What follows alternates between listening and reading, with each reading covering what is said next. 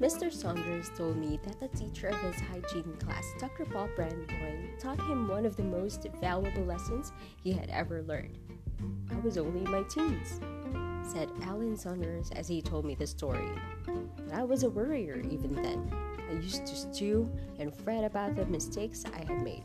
If I turned in an examination paper, I used to lie awake and chew my fingernails for fear I hadn't passed.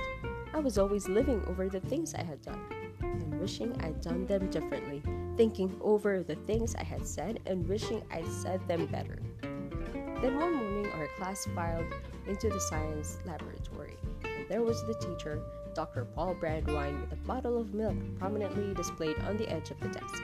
We all sat down, staring at the milk and wondering what it had to do with the hygiene course he was teaching. Then, all of a sudden, Dr. Paul Brandwine stood up, swept the bottle of milk with a crash into the sink, and shouted, Don't cry over spilled milk! He then made us all come to the sink and look at the wreckage. Take a good look, he told us, because I want you to remember this lesson the rest of your lives. That milk is gone. You can see it's down the drain, and all the fussing and hair pulling in the world won't bring back a drop of it. With a little thought and prevention, that milk might have been saved, but it's too late now. All we can do is write it off, forget it, and go on to the next thing.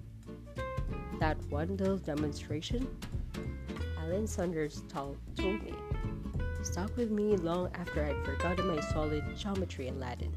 In fact, it taught me more about practical living than anything else in my four years of high school.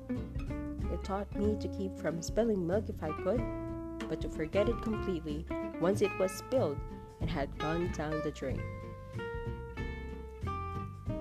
Some readers or listeners are going to sort at the idea of making so much over a hackneyed proverb like, don't cry over spilled milk. I know it is trite, commonplace, and a platitude.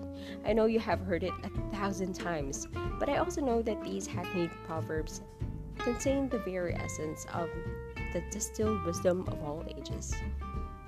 They have come out of the fiery experience of the human race and have been handed down through countless generations. If you were to read everything that has ever been written about worry about by the great scholars of all time, would never read anything more basic or more profound than such hackneyed proverbs as don't cross your bridges until you come to them and don't cry over spilt milk. If you only applied those two proverbs instead of snorting at them, we wouldn't need this book at all. In fact, if we applied most of the old proverbs, we would lead almost perfect lives. However, knowledge isn't power until it is applied, and the purpose of this is not to tell you something new.